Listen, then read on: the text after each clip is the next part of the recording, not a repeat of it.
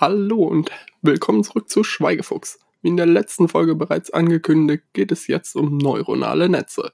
In dieser Folge beschäftigt uns, beschäftigen wir uns damit, woher neuronale Netze kommen, wie sie funktionieren und wofür sie genau genutzt werden. Legen wir doch direkt los.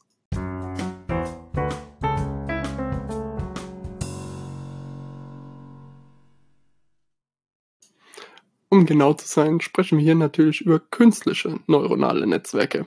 Die Idee hinter den künstlichen neuronalen Netzwerken ist ziemlich genial.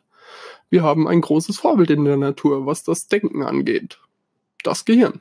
Und schon beim Lotusblüteneffekt hat sich gezeigt, dass Mutter Natur ziemlich gute Lösungen für Probleme gefunden hat und warum also das Rad neu erfinden und nicht einfach ein bisschen abschreiben. Unser Gehirn ist, wenn man es mal ganz vereinfacht betrachten will, eine riesige Sammlung von Neuronen, die über Synapsen miteinander verbunden sind. Über die Synapsen können die Neura Neuronen Signale senden bzw. empfangen und so entsteht ein Netzwerk. Und jetzt nehmen wir genau dieses Konzept und übertragen es in die IT. Unsere künstlichen Neuronen können analog zu Synapsen Ein- und Ausgabeverbindungen zu bzw. von beliebig vielen anderen künstlichen Neuronen haben. Die Aufgabe des Neurons ist es jetzt, alle Eingaben zu gewichten, aufzusummieren und dann zu entscheiden, ob und wenn ja, was für ein Signal es selbst weitersenden soll. Was ich meine, was meine ich jetzt mit dem Wort gewichten? Ein Beispiel. Sagen wir, mir empfehlen zwei Leute ein Buch.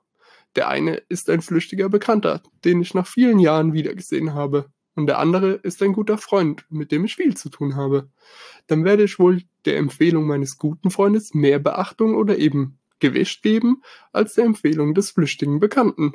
Und in dem Fall und in dem Fall unser künstliches Neuron und im Fall unseres künstlichen Neurons ist das nicht viel anders. Das Neuron weiß, wer ihm das Signal geschickt hat, also es kennt das, Sign das sendende Neuron und gewichtet dieses Signal entsprechend der Relevanz für sich selbst.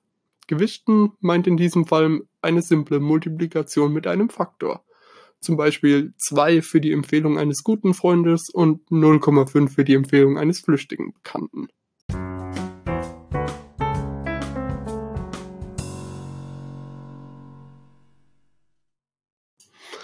Okay, fassen wir das kurz zusammen. Wir haben jetzt ein Neuron mit beliebig vielen Eingängen, einer Gewichtung auf jedem dieser Eingänge und eine Summierungsfunktion. Nachdem die Summierung jetzt erfolgt ist, schaut das Neuron, ob es selbst ein Signal weitersendet oder nicht. Wir sprechen hier vom Aktivierungspotenzial. Wieder ein Beispiel, um das Ganze etwas greifbarer zu machen. Sagen wir, ich habe gerade einen neuen Film geschaut und mich fragt jemand, ob ich diesen Film empfehlen kann oder nicht. Dann überlege ich mir erstmal, wie ich diesen Film selbst bewerten würde. Sagen wir auf einer Skala von 1 bis 10. Und ich habe persönlich die Regel, dass ich Filme erst ab mindestens sieben Sternen weiterempfehle. Jetzt habe ich meine Bewertung abgeschlossen, komme auf fünf Sterne und sage, den Film kann ich leider nicht weiterempfehlen.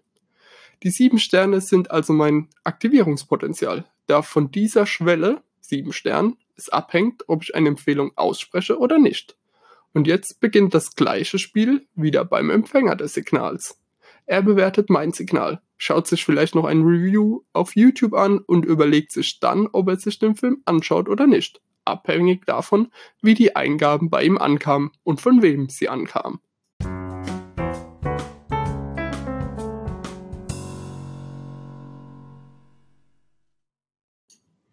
Alles klar, das Konzept haben wir jetzt zusammen. Wir haben eine Menge von Neuronen, die untereinander Signale austauschen. In der KI-Forschung verwendet man noch ein weiteres wichtiges Konzept, das wir brauchen, bevor wir uns ein komplettes Bild bilden können. Und zwar ist das das Konzept der Schichten. Insgesamt sprechen wir im Bereich der KI von drei Schichten. Erstens der Eingabeschicht, zweitens der Hidden- oder Deep-Schicht und drittens der Ausgabeschicht. Eine Schicht kann man sich verallgemeinert einfach nur als eine Sammlung von Neuronen an, ja, begreifen. Okay. Schauen wir uns erstmal die erste Schicht und die dritte Schicht an. Die sind nämlich relativ simpel.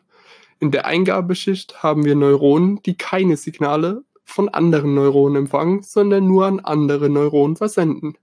Die Eingaben, die hier erfolgen, sind zum Beispiel die einzelnen Pixel eines, eines Bildes oder die Punkte eines Graphen oder die Buchstaben eines Textes. Egal. Sie sind eine Schnittstelle, um Informationen in das Neuro neuronale Netz zu geben. Wie das zum Beispiel unser Auge macht. Es sieht etwas und gibt dieses Gesehene an unser Gehirn weiter. Die Ausgabeschicht erhält nur Signale von anderen Neuronen, gibt aber keine Signale an andere Neuronen weiter. Dies ist also eine Art Ausgabeschnittstelle, die die errechneten Informationen des Netzwerkes ausgibt. Das könnte zum Beispiel unsere Stimme sein, wenn wir beschreiben, was wir gerade gesehen haben. Die Hidden- oder Deep-Schicht besteht eigentlich nur aus äh, besteht eigentlich nicht nur aus einer Schicht, sondern aus beliebig vielen Schichten. Man fasst sie nur gerne unter einem Namen zusammen, um das Ganze etwas greifbarer zu machen. Diese Schicht wird auch gerne als Black Box beschrieben, denn hier werden die Eingabesignale der ersten Schicht bewertet, summiert, weitergeleitet, bewertet, summiert und weitergeleitet, etc. etc.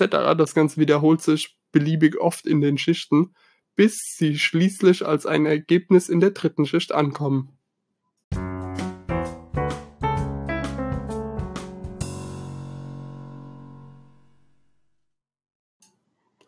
Genau in dieser Blackbox-Schicht steckt jetzt das Interessante an neuronalen Netzwerken, denn die Gewichtung der Eingaben ist das, was es dem Netzwerk ermöglicht zu lernen.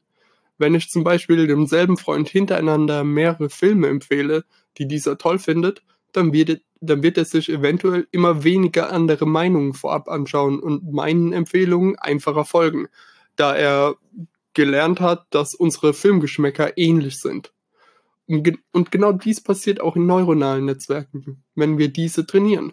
Wir geben dem neuronalen Netzwerk ein Bild und fragen es, was ist darauf zu sehen? Und es antwortet uns zum Beispiel mit Katze. Dann sagen wir richtig oder falsch. Hat es die Katze richtig erkannt, dann muss das neuronale Netz seine Gewichtung nicht anpassen. Sollte es allerdings zu einem Hundebild Katz, Katze gesagt haben, dann muss es seine Gewichtung nochmal überarbeiten. Und genau bei diesem Training kommt das schon häufiger vorgekommene, kommt das schon häufiger vorgekommene Buzzword Big Data ins Spiel. Denn je mehr Katzenbilder ich habe, desto genauer kann ich mein neuronales Netz trainieren. Und vor allem kann ich ihm auch viele Arten von unterschiedlichen Katzen zeigen.